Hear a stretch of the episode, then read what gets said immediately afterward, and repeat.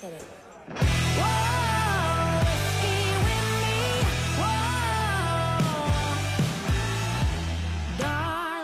Everybody, thanks for tuning in to this episode of the Positive Bourbon Podcast. We've got Joe and Kyle. I'm Ben. Joe, what in the world are we reviewing now? Oh. Well, I'm going to, well, I was going to push it back to you, Mister Ben, but. Um, I don't have my glasses on, Joe. Right. I can't read. All right. So. Um, I got my bourbon goggles on. Uh, a single barrel of um, Buffalo Trace picked by Appalachian Barrel Select. Who and, picked this one, Joe? Very interesting because um, our host here, Ben, was the, one of the those. Man with the incredible palate. I'm I'm just kidding.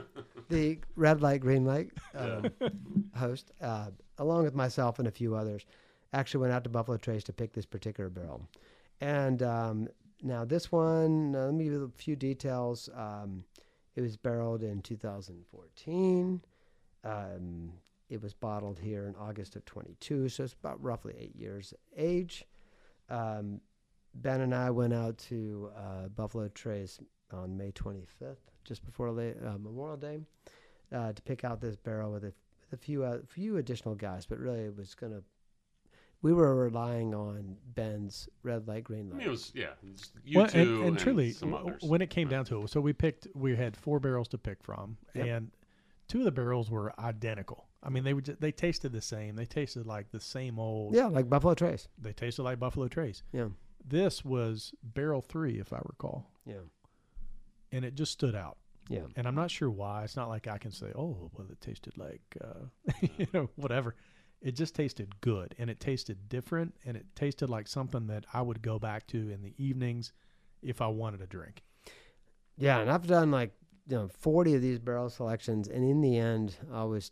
Uh, when we we get a group of us together, it boils down to what do you like and what do you don't like. It doesn't matter about all the tasting notes and the years and the barrel age. No, and, you yeah no. It, it, you, it truly ends up being red light, green light, right? You're like red light, green light. You kind of narrow it down. Right. What so, it, what do we love? Yeah.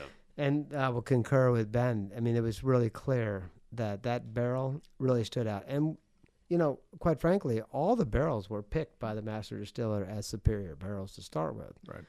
So to pick the superior, why is it important to go on site to pick these barrels? Because they're all superior. The difference is you're trying to pick the superior of the superior, and we would call that the honey barrel. But isn't that the argument against single barrel whiskey? I mean, isn't that what people say? They say, well, you, you know, single barrel whiskey, there's it, it just it's so different. Like one barrel will vary from the others, even if they're in the yeah. same.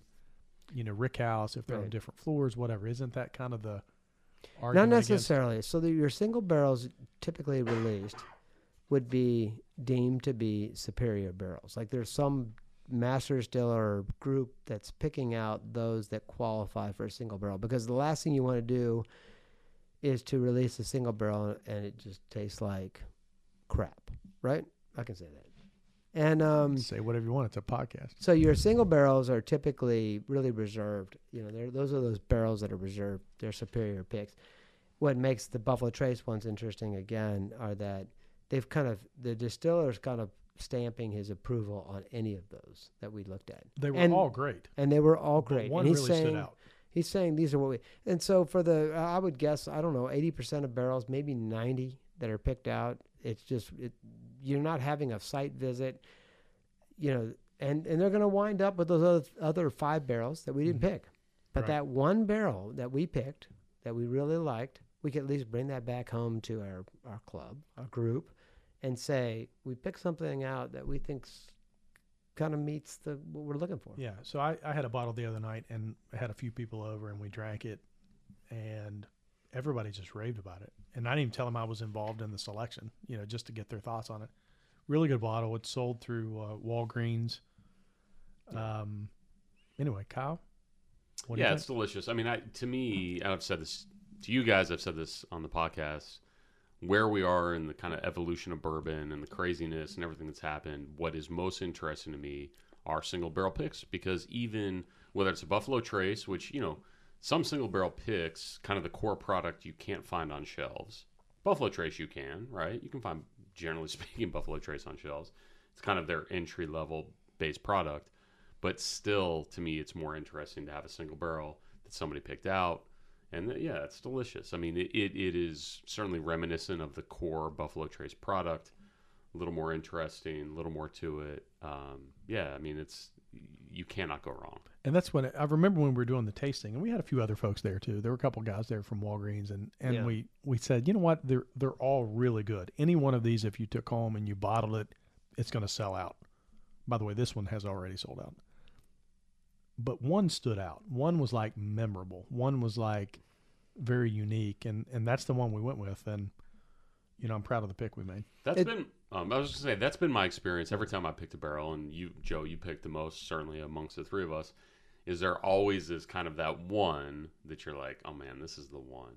Yeah. You know, like these yeah. are all right. pretty good. Like I, I won't be mad about any of them, right. but like, man, this is the one. And it makes you wonder, like, if you don't go out and pick the barrel and you just say, well, you all pick the barrel for me. No, yeah, come on. That, but that's what happens like ninety percent of the time. Because if you're in Nevada or California and you got to travel to Buffalo Trace to pick out a barrel, in the end, what do you care about, right? Uh, you're going to go out there and pick it, or are you just going to say, you know what, I just really want that single barrel with my sticker on it?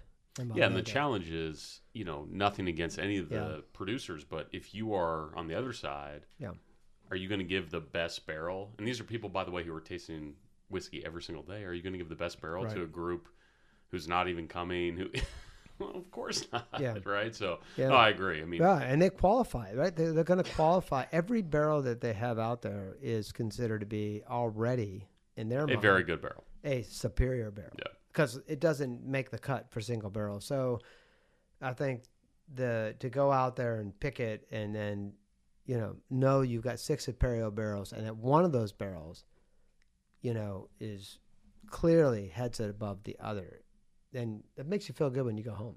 And for the listeners out there, I mean, we, you know, we, we work through a local store here, Walgreens of South Hills in Charleston, West Virginia. And um, the uh, interesting thing about this was if we were to offer it to our membership, you know, all one hundred eighty bottles, let's say, at the at the, at the price of thirty-four ninety-nine a bottle, or maybe twenty-nine ninety-nine, you know, we would we would have an anarchy here. It would be an uprising and maybe, you know, who knows, a riot. But in the end, what we did was to uh, pair it with a with a bottle of uh, Wheatley vodka, which is the Buffalo Trace's um, vodka that they distill out of their copper to- uh, pot, spill, pot stills there. And it's really very good. So we paired it together, and uh, we basically said, hey, for sixty-nine ninety-nine, you're going to get your Buffalo Trace, and you're going to get a nice bottle of Wheatley vodka. And that kind of kept everybody happy, at least the um, those that received it. The other half yeah, of the, the club, I don't... The, the other half you, was not happy. The other half of the club, if you're listening, I'm sorry. If you're listening, take it up with Joe. Yeah, next time. Yeah. Don't, yeah. Yeah. don't or call Ben, ben or, or Kyle. Yeah, ben or yeah. Kyle, please. No, don't call so, us. So three thumbs up? Yeah, three yeah, thumbs up, of course. Yeah, that's great. Yeah, it's great. All right. Absolutely terrific. Folks, thanks for tuning in.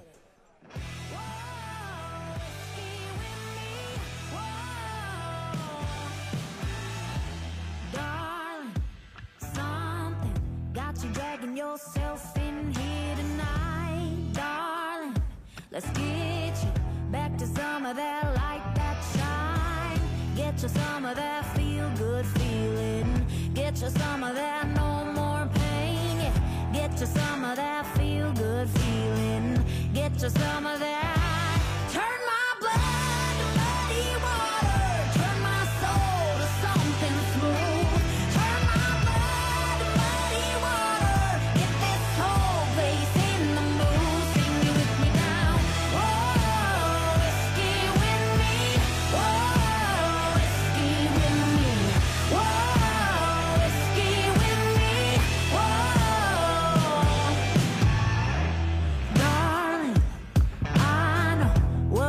To feel down and out, darling. I know what a little liquid courage is all about. Get you some of that feel good feeling. Get you some of that no more pain. Yeah. Get you some of that feel good feeling. Get you some of that.